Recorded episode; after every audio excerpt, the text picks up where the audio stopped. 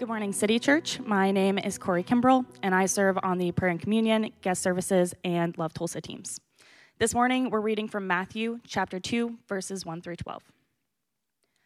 After Jesus was born in Bethlehem in Judea, during the, during the time of King Herod, Magi from the east came to Jerusalem and asked, "Where is the one who has been born King of the Jews? We saw his star when it rose and have come to worship him." When King Herod heard this, he was disturbed, and all Jerusalem with him. When he had called together all the people's chief priests and teachers of the law, he asked them where the Messiah was to be born. "In Bethlehem in Judea," they replied, "for this is what the prophet has written. But you, Bethlehem, in the land of Judah, are by no means the least among the rulers of Judah, for out of you will come a ruler who will shepherd my people, Israel." Then Herod called the Magi secretly and found out from them the exact time the star had appeared. He sent them to Bethlehem and said, "Go and search carefully for the child. As soon as you find him, report to me, so that I too may go and worship him." After they heard the king, they went on their way, and the star they had seen when it rose went ahead of them until it stopped over the place where the child was. When they saw the star, they were overjoyed. On coming to the house, they saw the child with his mother Mary, and they bowed down and worshipped him. Then they opened their treasures and presented him with gifts of gold, frankincense, and myrrh. And having been warned in a dream not to go back to Herod, they returned to their country by another route. This is the word of the Lord. Amen. Thank you, Corey. How are we doing, City Church? You look good. It's been a while since I've been up here. Good to see you again. Let me say this to you. Big thanks to you. Uh, this last Wednesday night, Uh, we kind of wrapped our arms around Marshall Elementary, which is right behind our building here. So many of you gave gifts. Uh, you gave your time. You gave your finances. Uh, it's not just about giving gifts. It's about us blessing those families, just loving them really well. Uh, they came in. We had uh, pictures with Santa. We do a uh, whole dinner together. We have a place where kids go make uh, gifts and crafts for their parents while the parents are picking out gifts for the kids, uh, so we can empower the parents and love them well. Just want to say a big thank you for all of you for stepping up to do this. It's such a, a beautiful thing that we get to do every year, uh, to love some people in our community. So thank you for that. We are in the middle of this Advent journey. How many know Advent is a time of waiting? How many of you love to wait? Come on now. Anybody? You're just like, yes, I'm all about it, Pastor. In a world that rejects any, any form of waiting, the Christian faith is a posture of waiting, isn't it? We're constantly in a posture of waiting, that Christ has come, but that Christ will come again. But how many know it's how we wait? It's how we wait. You can wait a lot of different ways. You know that? You can wait aimlessly. A lot of people wait aimlessly. They wait with like they have no purpose and no really direction in their life. How many know you can wait anxiously? Have you ever been there? Where you're just always worried, you're trying to control the outcomes and this or that. You have zero control. Just, just go ahead and get that in your mind now. You can wait begrudgingly, which is what a lot of us, even myself, have a ten- tendency to do sometimes when I have to wait. I don't want to be here. I shouldn't have to wait for anything. Isn't that why we have technology nowadays? So we don't have to wait on anything ever. Or how many know you can wait joyfully? Advent is positioning in this, us in this place where we're learning to wait with hope and peace and joy. We're waiting with God, for God, as he comes.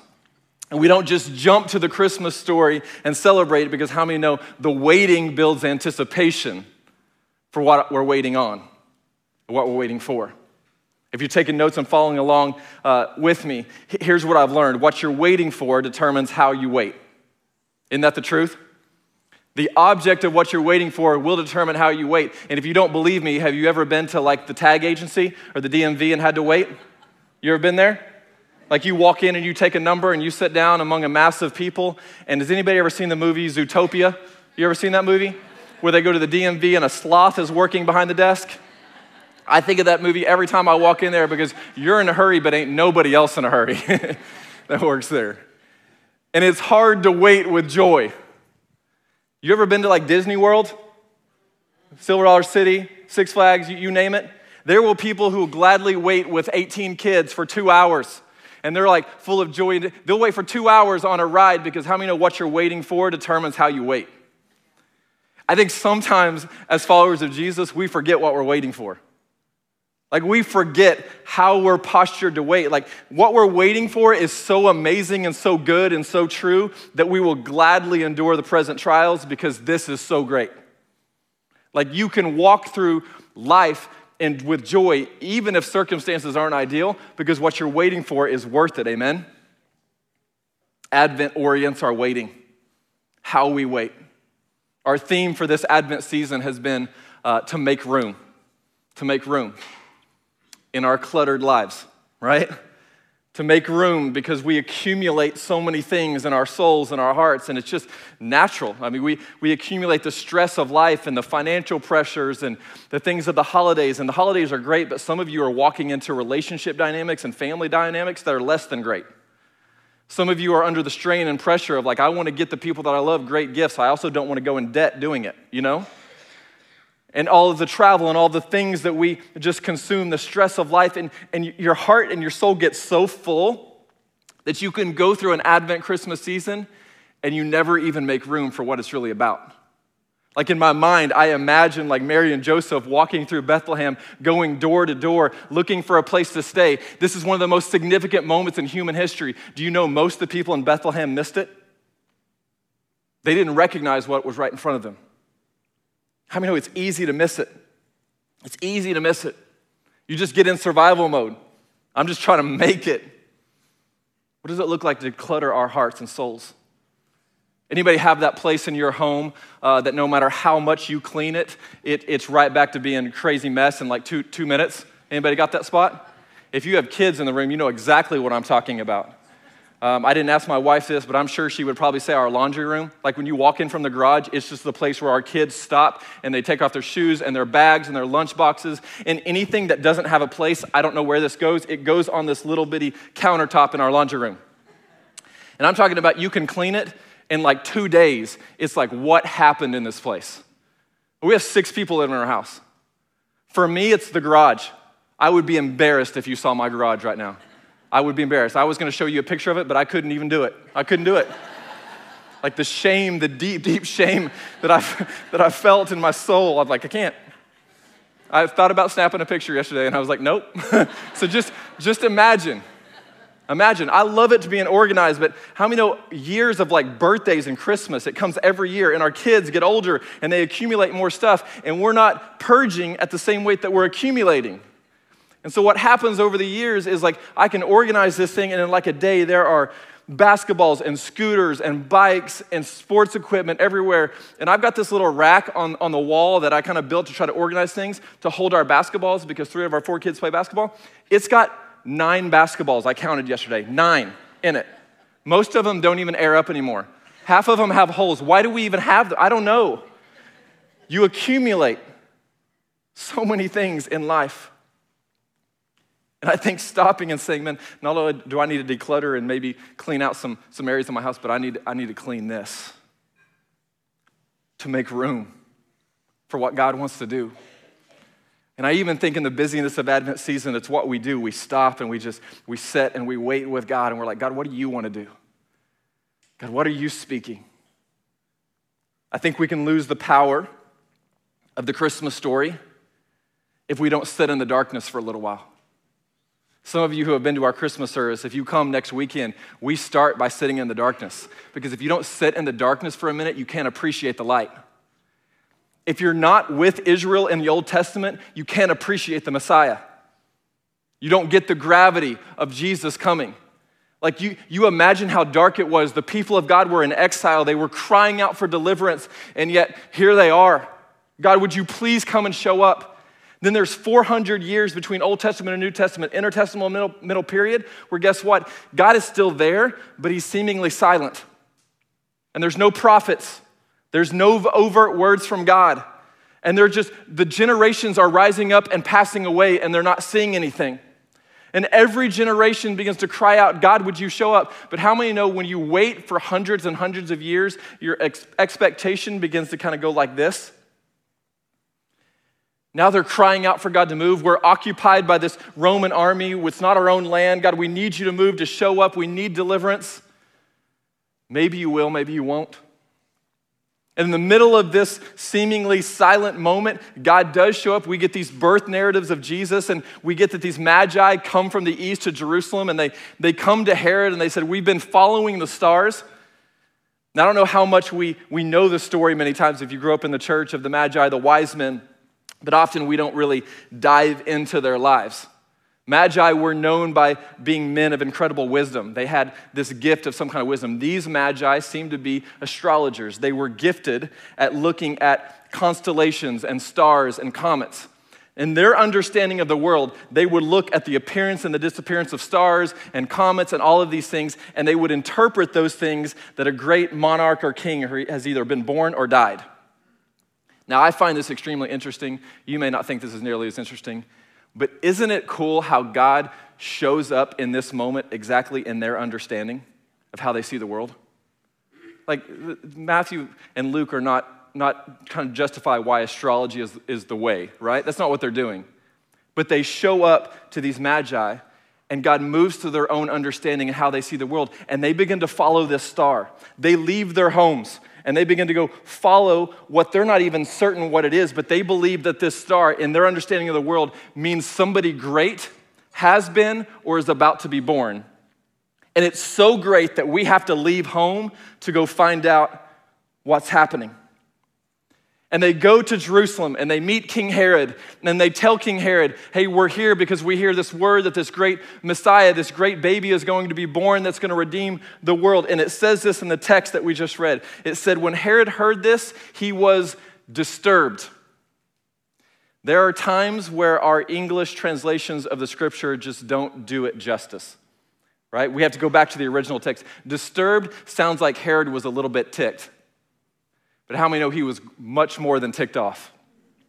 A better translation for us would be that Herod was terrified. Herod was in great emotional turmoil. Herod was overcome with fear. Why? Because Herod was an Edomite. He wasn't even a Jew. He had been put into position by the Roman army who was occupying most of the known world. And so when Herod hears that there's a, a, a Messiah coming from the lineage of David, someone who is a rightful heir to the throne, that's a direct attack on his throne. If you know anything about kings and emperors for thousands of years, how many know they spent their whole life paranoid that someone was going to take their throne? Paranoid that somebody was going to come take their power. I mean, you can study emperors. Some of the weirdest people who ever lived were emperors, who literally they would they would get this idea in their head that someone's trying to take my throne, and they would wipe out their family just to make sure. I mean, that's how crazy they were. And Herod's now paranoid. Well, maybe somebody's going to come and take my throne. So, so what does he do? He calls together the experts of religion, experts of the law, the chief priests, all of these people. And he says, okay, you tell me, where does Scripture say this Messiah is going to be born? Now, this wasn't a secret. Old Testament prophecy was clear. They're like, Bethlehem. It's going to be in Bethlehem. Isn't it, again, I find this interesting, that all of these religious leaders and scholars, they had knowledge, but they didn't have understanding. Like, they don't join the Magi in seeking out the Messiah. They could have. No, they saw this Messiah as a threat to their own plans, to their own power. They're not welcoming the greatest moment in human history. They are opposed to it because guess what? We have power and we don't want anybody to take it from us. If you're taking notes and following along, when power is our objective, how many know we will always respond in fear? We will always respond in fear. If you've been around City Church, you know Pastor Matt does this quite often.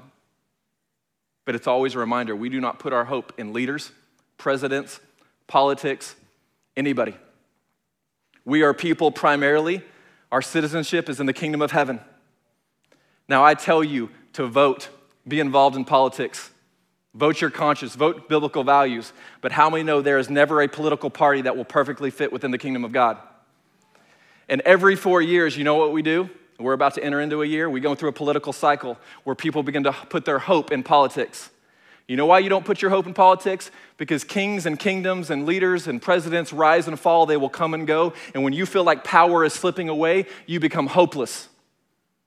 No, how do we even move, how do we move forward? Like, no, this was our hope. This person, this president, this policy. No, your hope is Christ and eternity with him. Amen? When power is our objective, we'll always respond in fear. And you even look at these leaders in Herod, and they feel like power is slipping from their grasp. So what are we going to do? We're going to make sure. We're going to send people to Bethlehem to kill all of the, the baby boys in this age range just to make sure that nobody rises up in power. Matthew chapter two, verse nine, we just read this, but I'm going to read it again. After they, the Magi, the wise men, had heard the king, they went on their way, and the star they had seen when it rose went ahead of them until it stopped over the place where the child was. When they saw the star, they were, say it with me, when they saw it, they were, they were overjoyed. You know what's crazy about this story? The people who should be excited and overjoyed aren't. The outsiders, the people who have no reason to even be here, see the star, recognize it for what it is, and the response is joy. When power is our ob- objective, we're always going to respond in fear. But when the hope of Christ is our aim, how do we respond? With joy and worship. With joy and worship. This is actually a theme in the Gospel of Matthew. For Matthew, joy is the appropriate response to the kingdom of God. This is how people, when they find God's kingdom, when they find what Jesus has done for them, always in the Gospel of Matthew, it's joy and worship. Because there's this realization of like, man, I was living in sin and death. I had no future. I was bound by my own sin, hopeless, without freedom. But now because of Jesus, everything is different. I'm not bound by sin and death. I have a future. I have hope. Like, this is not it. Like, if you're in the room and you're aging and you're getting closer to death, guess what? You are getting closer to the incredible, endless joy that you're going to experience with Jesus. Amen? Like, that's the reality of your life. We don't move towards greater lengths of despair. We move more closer to Christ and greater joy as we get older. That's because Christ has come. That's because the kingdom is here. Because joy is our response. The Christmas story turns everything on its head. It, it turns the world's defini- definition of power upside down. This is so hard for people to understand nowadays, and this is this is one of those areas of conflict in the church where some of the church kind of get in bed with power and politics and just want, want the kingdom of God to go along with it. But if you read the Gospels, you dive into the life of Jesus, you know the two groups of people who have the hardest time entering the kingdom of God? Those with power and those who are wealthy. Why? Because we make those idols, don't we? We want to grab onto them because our world says the definition of success is get status and get money.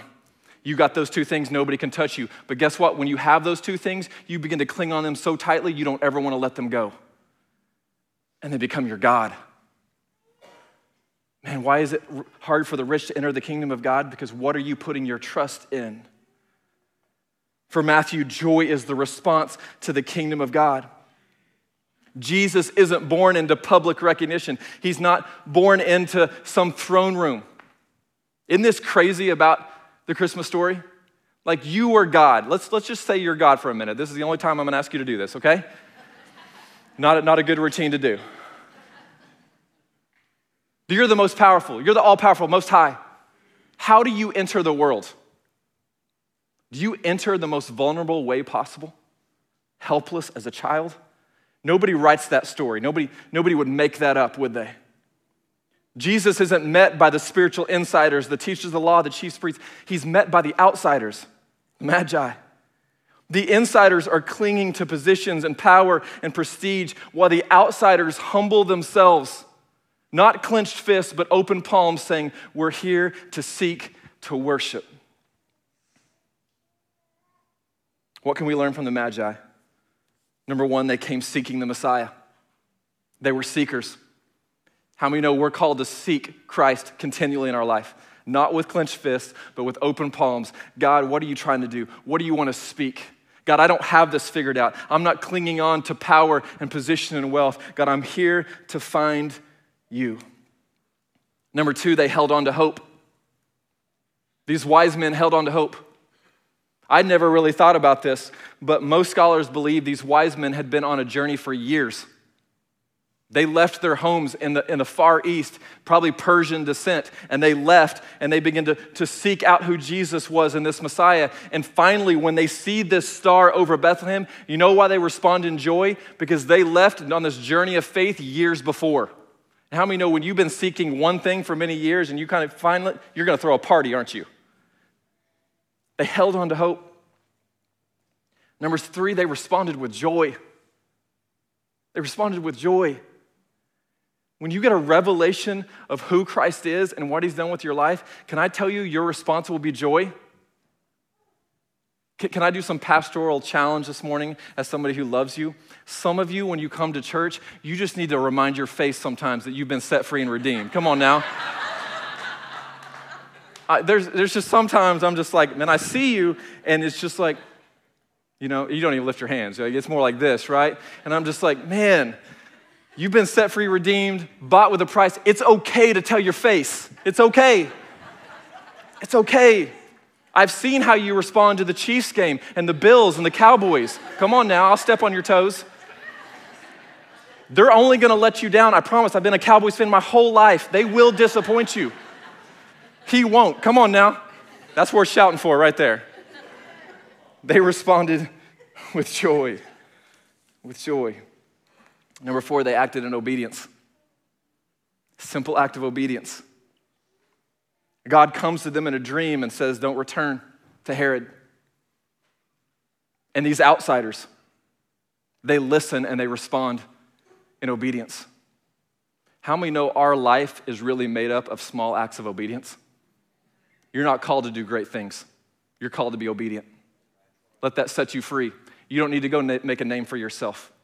What's my next yes?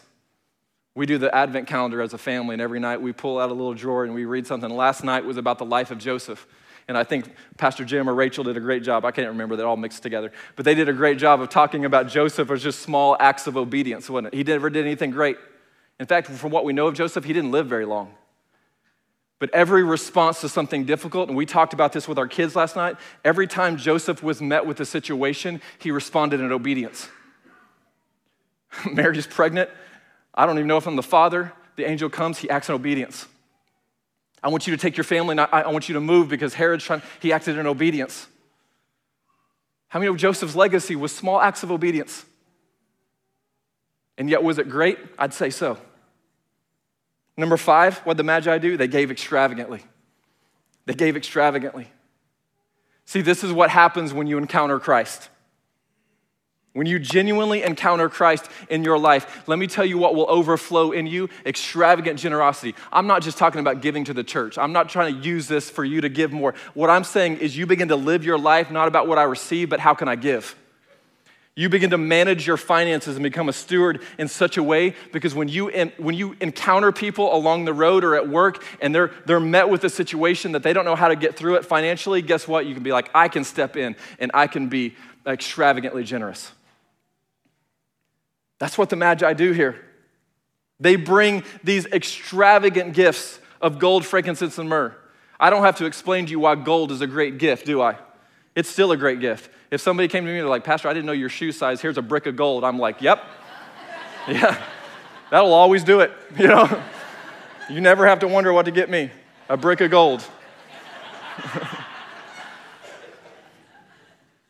Actually, I, I think it would have been a weird scenario because from what we know from Mary and Joseph, they didn't have much. Joseph, a carpenter, they're moving around.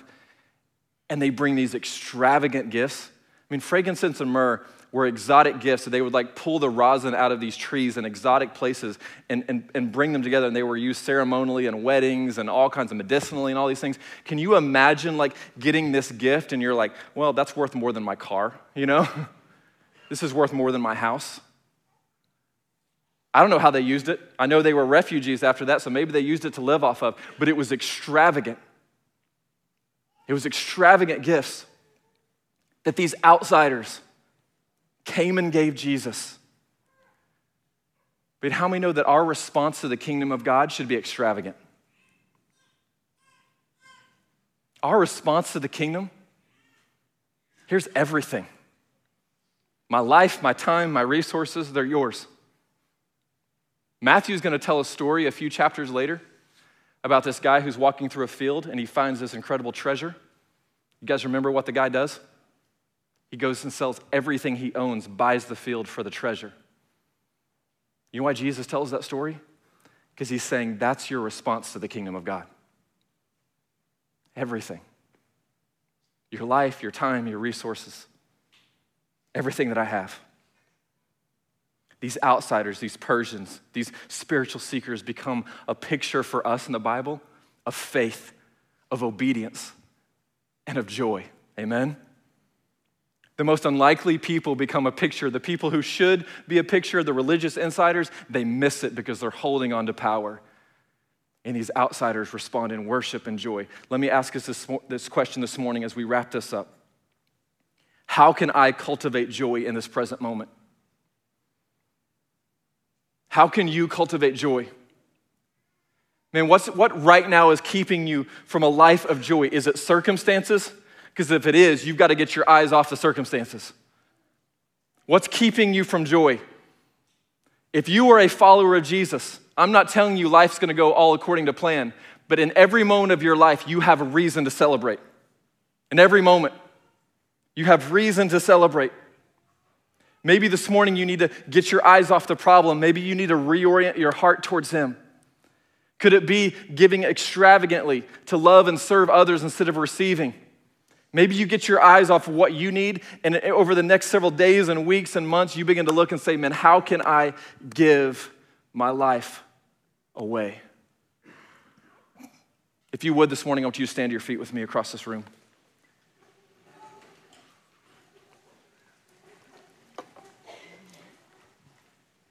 I want to end with this passage of scripture from the book of Philippians. But you can read scripture sometimes and you can just kind of like read it but not really take it in. Even if you've heard this passage a hundred times, I want you to, I want you to listen to it. Listen to what Paul is telling the church.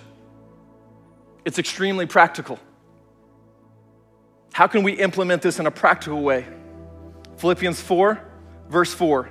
Paul says, rejoice in the Lord always. I will say it again, rejoice. Let your gentleness be evident to all, because how many know the Lord is near? Don't be anxious about anything, but in every situation, by prayer and petition, look at this one, this is big, with thanksgiving, present your requests to God. And the peace of God, which transcends all understanding, will guard your hearts and your minds in Christ Jesus. But he doesn't stop there. He says, finally, brothers and sisters, whatever is true, whatever is noble, whatever is right, whatever is pure, whatever is lovely, whatever is admirable, if anything is excellent or praiseworthy, think about these things. Whatever you have learned or received or heard from me or seen in me, put it into practice, and the peace of God will be with you. Paul's not saying like, oh, just pray a prayer and you're fine, you're good. He says, no, you have to, in your head and in your heart, you have to rejoice. How many know sometimes you have to posture yourself, you take yourself by the face, you point yourself in the direction you need to go, and you're saying, I'm gonna rejoice when I don't feel like it. I'm gonna rejoice. I'm gonna have joy. I don't feel like having joy right now, but it's not about how I feel. It's about who God is and what he's done. I'm not led by my emotions. That's why Paul says, you wanna have joy? You want peace? You begin to take control of your thoughts. There's not a situation you're facing right now in this moment that God is not in control of, that God's not in the middle of, amen? He's with you. Rest in him. For you who are worried or anxious about the future, let me tell you, in the book of Matthew, here's what Jesus tells us, that Jesus does not give us the grace today that we're gonna need tomorrow. He says, tomorrow, guess what? God's gonna give you the grace you need tomorrow for anything that's gonna come your way. You know what he does promise us? The grace we need for today. So when you worry about tomorrow, you're robbing yourself of the grace that God has given you today. You're letting worry and fear and anxiety rob you of what you cannot control. You've never been in control. You never will be in control. You might as well rest in him, amen? And his promises and his goodness. We are responsible for orienting our hearts and minds towards joy. On this Advent journey, we started with hope. The room was dark. The time in Israel with dark was dark, and we lit a candle of hope. Last week, we moved to peace. In a world of chaos, how many know it's chaos today? It was chaos two thousand years ago. There will always be brokenness and chaos, but God steps in the middle of our chaos with peace. Today, we light the candle of joy. No matter your circumstances, Christ calls us to live a life of joy in him. This coming Saturday night and next Sunday morning, we will light the candle of love. And not only me, but all of us. How many know for thirteen years we weren't allowed to light candles down the street at the Tulsa Ballet? We're gonna light some candles up in this place. Without getting wax everywhere. We're gonna light candles. We're gonna collectively light the candle of joy. It's gonna be an incredible time together. As we prepare our hearts to come to the table this morning, I want you to just close your eyes right where you're at. And allow the joy of Christ to come into your heart today. And whatever's blocking you from receiving joy, ask God about that right now. Holy Spirit, would you shine the spotlight of your spirit on my heart? Restore to me the joy of my salvation. Whatever the enemy has tried to magnify, the problem or issue in my life, whatever he's tried to magnify, Lord, you are bigger than that. And we thank you, Lord, that we orient our hearts and our soul and our minds towards joy today, whether we feel like it or not, because you have done what we could not do. Save and rescue us. And our response is worship. Our response is thank you. Thank you for what you have done for us. If you would, just prepare your hearts to come to the table.